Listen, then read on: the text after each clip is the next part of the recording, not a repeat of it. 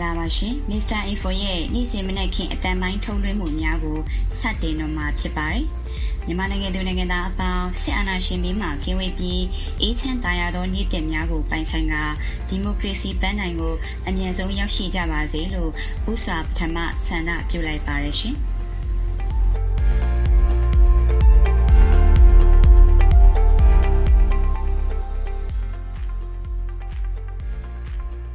မင်္ဂလာပါခင်ဗျာ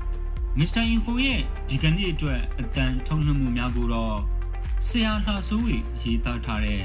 အာဆီယံနဲ့အာဆန်နီဆိုတဲ့ဆောင်းပါးနဲ့စတင်မှာဖြစ်ပါတယ်အဲ့နောက်မှာတော့သတင်းတင်ဆက်မှုပထမပိုင်းအဖြစ်မေသူမှအထူးသတင်းကောင်းထုတ်ချက်များပြည်သူလူထု EAO PDF များရဲ့ခုခံတွန်းလှန်စစ်ပွဲသတင်းများနဲ့စစ်ကောင်စီမှကျူးလွန်နေသောစစ်ရေးပြမှုသတင်းများကိုတင်ဆက်ပေးမှာဖြစ်ပြီး noun or never ဆိုတဲ့တခြင်းတစ်ပုဒ်ကိုလည်းနားဆင်ကြရမှာဖြစ်ပါတယ်။နောက်ဆုံးမှာတော့သတင်းတင်ဆက်မှုဒုတိယပိုင်းအဖြစ်လူမှုစီးပွားသတင်းများနဲ့အထွေထွေသတင်းများကိုမေတူမှတင်ဆက်ပေးသွားမှာပါ။ကျွန်တော်တို့တင်ဆက်ပေးတဲ့အစီအစဉ်များကိုနားတော်တာစီရန်ဖိတ်ခေါ်အပ်ပါရခင်ဗျာ။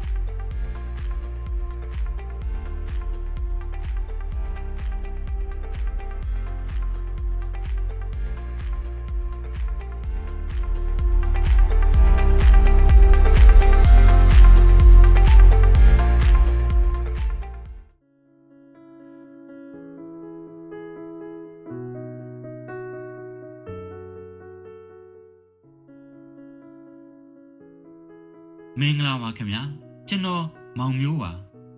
ယခုဆက်လက်ပြီးဆရာလှဆိုးဝေရေးသားထားတဲ့အာဆီယံနဲ့အာဆန်နီဆိုတဲ့ဆောင်းပါးကိုဖတ်ကြားတင်ဆက်ပေးမှာဖြစ်ပါတယ်အာဆီယံနဲ့အာဆန်နီစစ်အာဏာပိုင်များကယနေ့ရောက်လာရန်ရှိနေသည့်အာဆီယံအထူးတန်တမန်ကမ္ဘောဒီးယားနိုင်ငံသားရေးဝန်ကြီးပရက်ဆော်ဟွန်နဲ့နိုင်ငံရေးပါတီများတွေ့ဆုံခွင့်ပေးမည်ထိုအထက်တွင်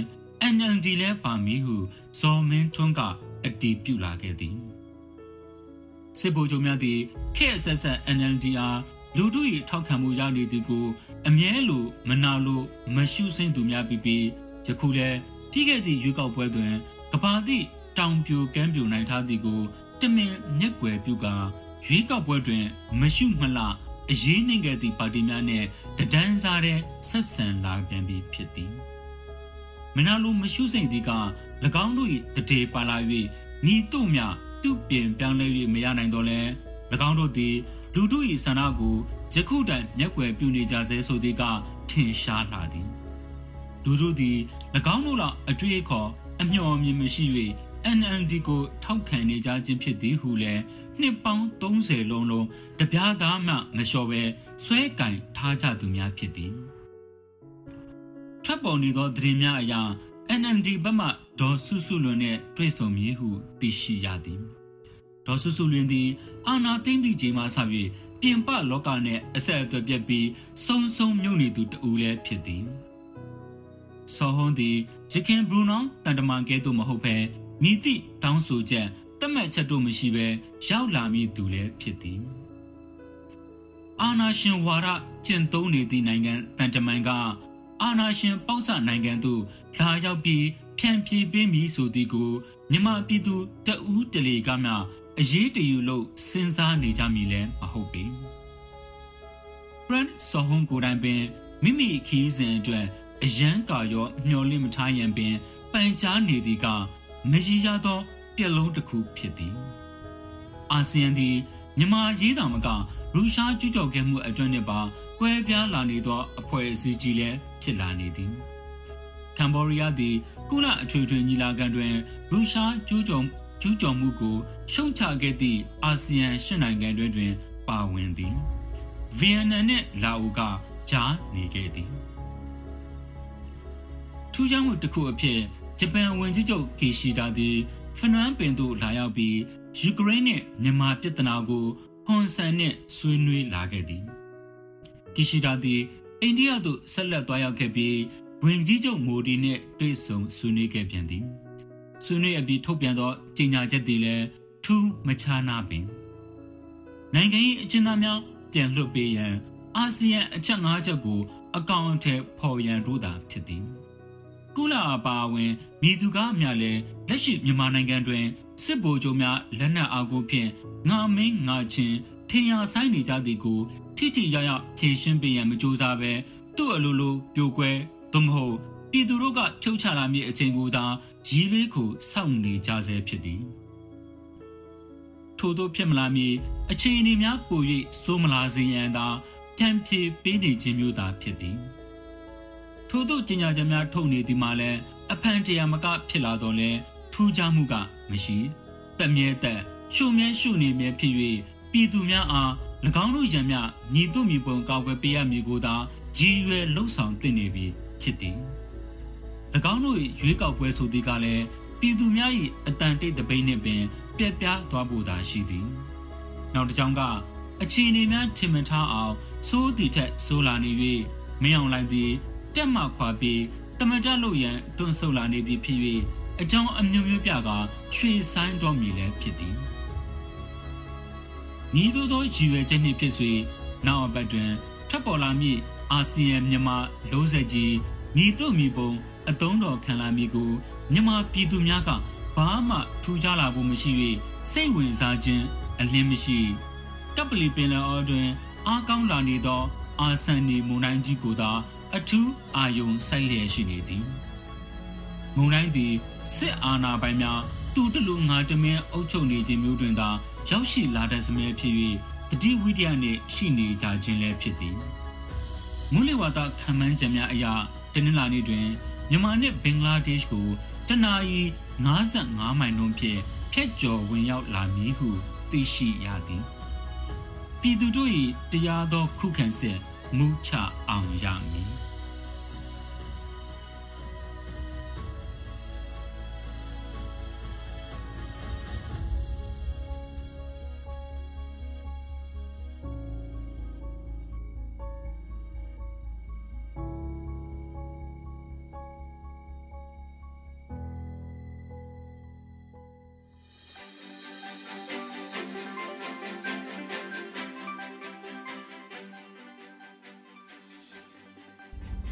မင်္ဂလာပါရှင်။သတင်းတင်ဆက်မှုပထမပိုင်းဖြစ်ကျမမေသူမှအထူးသတင်းကောက်နှုတ်ချက်များပြည်သူလူထု EAOS ပြည်သူများရဲ့ခုခံတော်လှန်စစ်သတင်းများနဲ့စစ်ကောင်စီမှကျူးလွန်နေသောစီးရေးပြစ်မှုသတင်းများကိုတင်ဆက်ပေးသွားမှာဖြစ်ပါတယ်။အခုပထမဆုံးအထူးသတင်းကောက်နှုတ်ချက်များကိုတင်ဆက်ပေးသွားမှာဖြစ်ပါတယ်။ စစ်ကောင်စီကမတရားဖမ်းဆီးထားတဲ့ကမာရွတ်မီဒီယာတွဲဖက်တီထောင်သူအက်ဒီတာဦးဟန်တာငင်းကိုစစ်ကောင်စီလက်အောက်ခံအင်းစိန်ထောင်တင်တရားရုံးကအလုတ်ကျန်းတဲ့ထောင်ဒဏ်နှစ်နှစ်ချမှတ်လိုက်တယ်လို့သတင်းရရှိပါတယ်။စစ်ကောင်စီကဦးဟန်တာငင်းကိုနိုင်ငံတော်ကြီးညိုပြက်စေမှုပုံမှ905ကကြီးနဲ့မတရားဆွဆွဲတရားစွဲပြီးထောင်ဒဏ်ချမှတ်ခဲ့တာပါ။စစ်ကောင်စီဟာအာဏာသိမ်းပြီးနောက်သတင်းသမားတွေကိုပြစ်မှတ်ထားဖမ်းဆီးစဉ် 2021ခုနှစ်မတ်လ9ရက်နေ့မှာရန်ကုန်ရှိကမာရွတ်မီဒီယာရုံးခန်းကိုဝင်ရောက်စီးနင်းပြီးနောက်အဒီတာချုပ်ဖြစ်တဲ့ဦးနေတန်မောင်နဲ့ကမာရွတ်မီဒီယာတွဲဖက်တီထောင်သူအသက်40အရွယ်ဦးဟန်တာငင်းတို့ကိုဖမ်းဆီးခဲ့တာဖြစ်ပါတယ်။ဦးဟန်တာငင်းကိုမတရားဖမ်းဆီးပြီးတနစ်ကျော်ကြာမြင့်တဲ့အချိန်မှာထောင်ဒဏ်ချမှတ်ခဲ့တာပါ။အခုဆက်လက်ပြီး ပြည်သူလူထု PDF နဲ့ EAO များရဲ့ခုခံတော်လှန်စစ်ပွဲသတင်းများကိုတင်ဆက်ပေးပါမယ်။ရန်ကုန်တိုင်းဒေသကြီးတာဂေတမြို့နယ်အတွင်းရှိစစ်တပ်ရေတပ်ဝင်းလုံခြုံရေးဂိတ်ပေါက်ကိုမတ်လ20ရက်နေ့ညနေ4:15မိနစ်တွင် Go Hen for JHF နဲ့ The Old အဖွဲ့ကပူးပေါင်းဝင်ရောက်ဖောက်ခွဲခဲ့ကြောင်းထိခိုက်ဒဏ်ရာရရှိမှုတစုံတရာမရှိကြောင်းအဆိုပါဖွဲ့ဝင်များနဲ့ဒေသခံများ၏ပြောဆိုချက်အရသိရပါဗျ။မွန်ပြည်နယ်တထုံမြို့နယ်တွင်ပြည်သူများထံမှ အဓမ္မငွေကြေးကောက်ခံနေသောသုံးပွင့်မိသက်အရာရှိအပါဝင်၄ဦးကိုယမန်နေ့ကအသက်တက်လိုက်ပြီးတည်ဆုံသွားကြောင်းသိရှိရပါတယ်။မတ်လ20ရက်နေ့တွင်မိသက်ရရှိတဲ့ဖွဲ့ဝင်များစုစုပေါင်း၄ဦးကြေးရွာများအတွင်းကိုလှည့်လည်၍ငွေကြေးကောက်ခံမှုများလှုပ်ဆောင်ကြကြောင်းထို့သောပြည်သူများထံအတ္တမငွေကြေးကောက်ခံတဲ့အတွက်ဒေသကာကွယ်ရေးတပ်များကရှင်းလင်းလိုက်ခြင်းဖြစ်ကြောင်းသိရှိရပါတယ်။ရန်ကုန်တိုင်းမင်္ဂလာတောင်ညွန့်မြို့နယ် ဒိုဘီလန်နဲ့ရှိကမ္ဘောဇာဘန် ATM ကိုယနေ့နေ့နဲ့9နာရီခွဲတွင်ရန်ကုန် UG အဖွဲ့တစ်ခုကသတိပေးဖောက်ခွဲခဲ့ကြောင်းသိရှိရပါတယ်။ကမ္ဘောဇာဘန်သည်စစ်ကောင်စီအလို့ကြပြည်သူများ၏ဘဏ်အကောင့်များကိုပိတ်ပင်နေခြင်းကြောင့်သတိပေးဖောက်ခွဲတိုက်ခိုက်မှုများဆက်တိုက်ဆိုသလိုလုပ်ခံနေရကြောင်းသိရပါတယ်။ရင်ပြည်နယ်ကော့ကရိတ်မြို့တောင်ဘက်၄မိုင်အကွာရှိအမ်ပလီရွာနဲ့အမ်ပကြီးရွာတွေမှာ ကန်နဒီပူးပေါင်းတပ်ဖွဲ့နဲ့စစ်ကောင်စီတပ်တွေမတ်လ20ရက်နေ့ကနေဒီကနေ့မတ်လ21ရက်နေ့အထိတိုက်ပွဲတွေပြင်းထန်စွာဖြစ်ပေါ်နေတယ်လို့ဒေသခံတွေထံကသိရပါဗျ။ကော့ကရိတ်မြို့တောင်ဘက်မှာစစ်ကောင်စီတပ်တွေကစစ်ကြောင်း၃ခုနဲ့ကျူးကျော်ဝင်ရောက်လာပြီးစစ်ကြောင်းထိုးလာကတိုက်ပွဲဖြစ်ပွားတာလို့ဒေသခံတွေကပြောပါတယ်။စစ်ကောင်စီတပ်တွေကစစ်ကြောင်းထိုးလာတိုင်းကျေးရွာတွေနဲ့ရွာသားတချို့ကိုရိုက်နှက်ထိုးကျိတ်ပြီးတော့နှစ်ဖက်တိုက်ပွဲဖြစ်ပွားလာရင် ရွာသားတွေကိုလူသားတိုင်းကာဖြစ်အုံပြုလှည့်ရှိတာကြောင့်ကန်နဒီတပ်ဖွဲ့တွေကရွာရင်းတိုက်ပွဲတွေကိုရှောင်ပြီးရွာပြင်ဒါမှမဟုတ်တောရင်းနေရာတွေမှာတိုက်ပွဲဖြစ်တာလို့တိုက်ပွဲဝင် KNN စစ်ဗိုလ်တို့ကပြောပါတယ်စစ်ကောင်စီမှကျူးလွန်နေသောစီးရေးပြစ်မှုသတင်းများကိုတင်ဆက်ပေးပါမယ်။တနင်္သာရီတိုင်းတနင်္သာရီမြို့နယ်တကူကျေးရွာမှာရှိတဲ့ စစ်ဘေးတိမ်းရှောင်နေသူတွေရဲ့နေအိမ်တွေကိုစစ်ကောင်စီတပ်ဖွဲ့တွေကဖျက်ဆီးပြီးအဖိုးတန်ပစ္စည်းတွေဝင်ရောက်ယူဆောင်သွားတယ်လို့ဒေသခံတွေကပြောပါတယ်။အဆိုပါကျေးရွာမှာပြီးခဲ့တဲ့မတ်လ19ရက်နေ့ကစစ်ကောင်စီနဲ့ဗမ်းမလိုက်ပြကြားတပ်ဖွဲ့တို့တိုက်ပွဲဖြစ်ပွားခဲ့တဲ့အတွက်ဒေသခံတွေဘေးလွတ်ရာကိုရှောင်တိန်နေကြရတာပါ။အဲဒီလိုထွက်ပြေးတိမ်းရှောင်နေတဲ့အချိန်မှာစစ်ကောင်စီဘက်ကလူမရှိတော့တဲ့နေအိမ်တွေကငွေကြေးတွေနဲ့အသုံးဆောင်ပစ္စည်းတွေကိုယူဆောင်ပြီးဖျက်ဆီးခဲ့ကြတယ်လို့ဒေသခံတွေကဆိုပါတယ်။ ဒီနေ့တိုင်းမြို့နယ်တကူချေးခါဖက်မှာစစ်ကောင်စီနဲ့ဗက်မလိုက်ပြောက်ကြားတပ်ဖွဲ့တို့မကြာခဏတိုက်ပွဲဖြစ်ပွားနေတာရှိပြီးပြီးခဲ့တဲ့ရက်ပိုင်းတွင်းကဖြစ်ပွားခဲ့တဲ့တိုက်ပွဲမှာလည်းစစ်ကောင်စီဘက်က၄ဦးသေဆုံးခဲ့တယ်လို့သိရပါတယ်။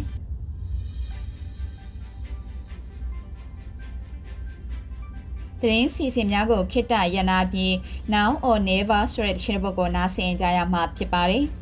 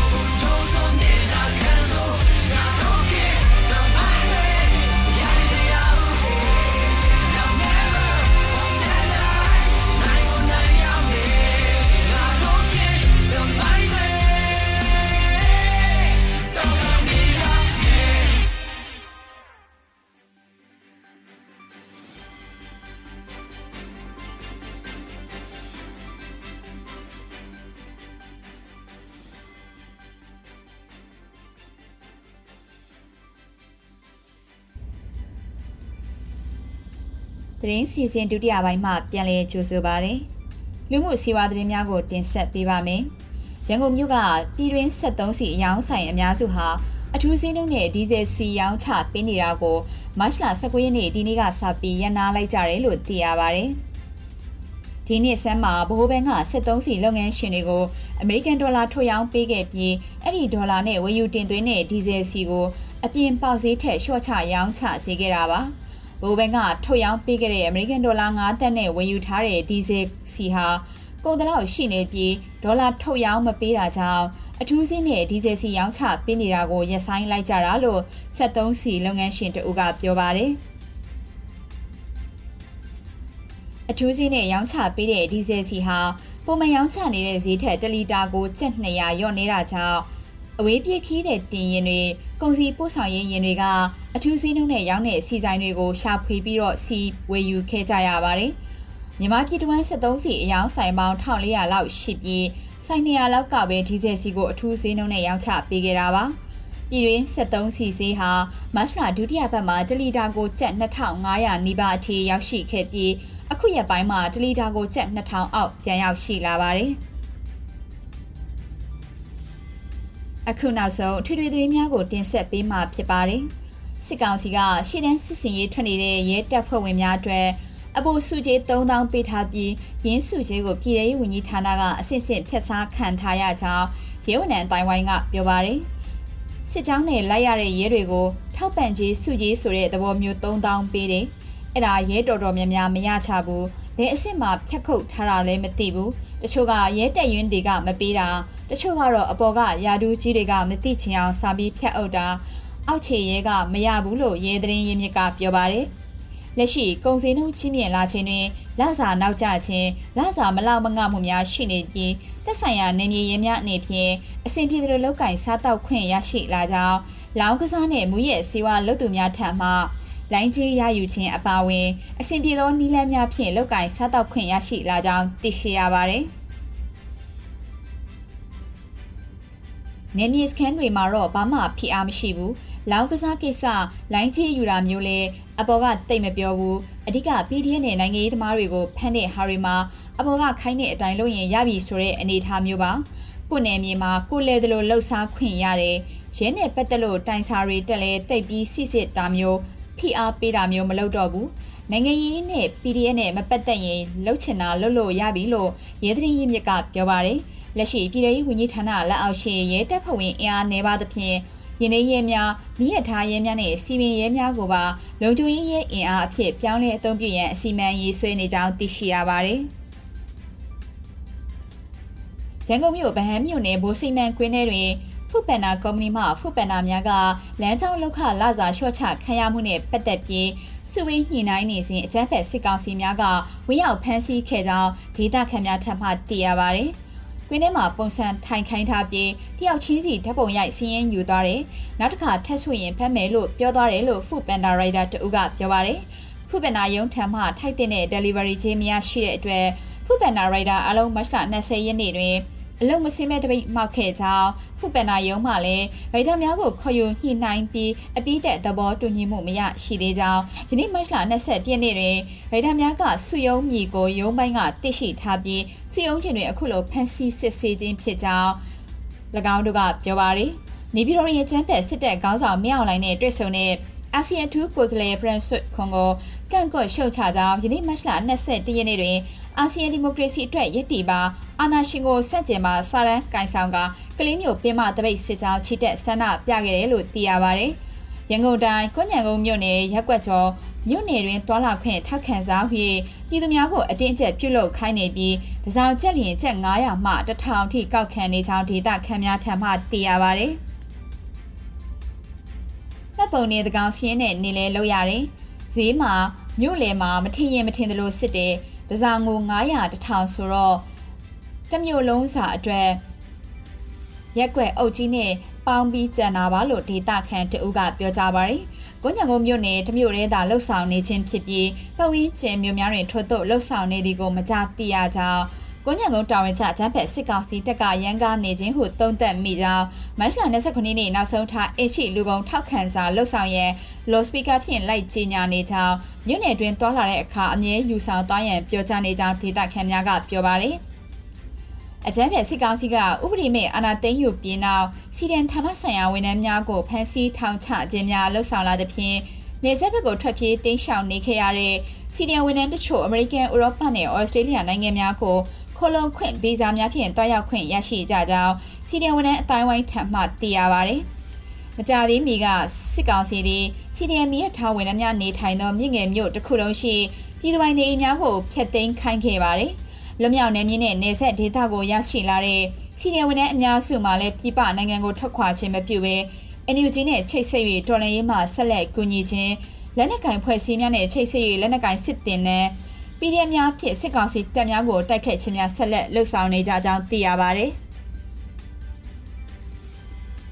ဧပြီလအစမ်းကစပြီးနိုင်ငံသားစီစစ်ရေးကပ်ပြနိုင်ငံတပ်ပုံတင်မပါရင်ခီးသွားခွင့်မပြုတော့ဘူးလို့စစ်ကောင်စီကထုတ်ပြန်လိုက်တာကြောင့်မဖြစ်မနေနေပြန်ချင်းတဲ့ရန်ကုန်ကအခြေခံလုပ်သားတွေဟာအခက်အခဲတွေနဲ့ရင်ဆိုင်နေကြရပါတယ်။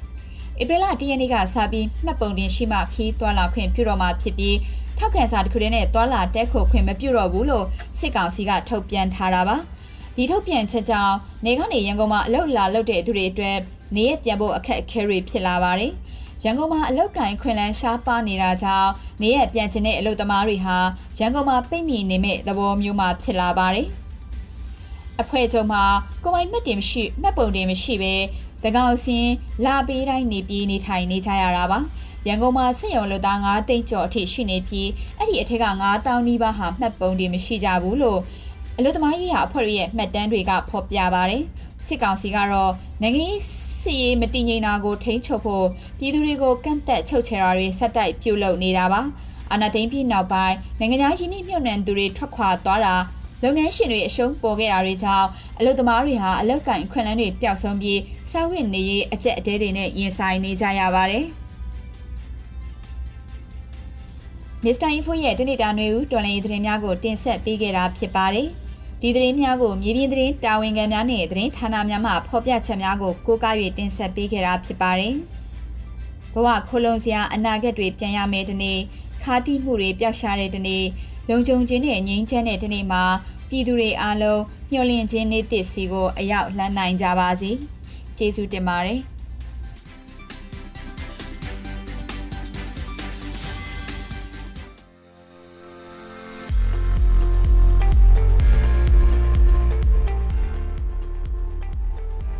ဒီကနေ့ရဲ့အတန်ထုတ်လွှင့်မှုအစီအစဉ်များကိုဒီမှာပဲရှင်းအောင်ခွင့်ပြုပါခင်ဗျာမစ္စတာအင်ဖိုရဲ့နေ့စဉ်အတန်ထုတ်လွှင့်မှုများကိုမြန်မာစံတော်ချိန်နနက်9နာရီမှထုတ်လွှင့်ပေးနေတာမို့နားဆင်ပေးကြဖို့ရန်ဖိတ်ခေါ်အပ်ပါတယ်ခင်ဗျာမြန်မာနိုင်ငံသူနိုင်ငံသားအပေါင်းအေးချမ်းသာရတဲ့နေ့တလေးကိုပိုင်ဆိုင်နေကြပါစေကြောင်းမစ္စတာအင်ဖိုအဖွဲ့သူအဖွဲ့သားများကိုစားကျွန်တော်တောင်းဆိုပြုလိုက်ရပါတယ်ခင်ဗျာ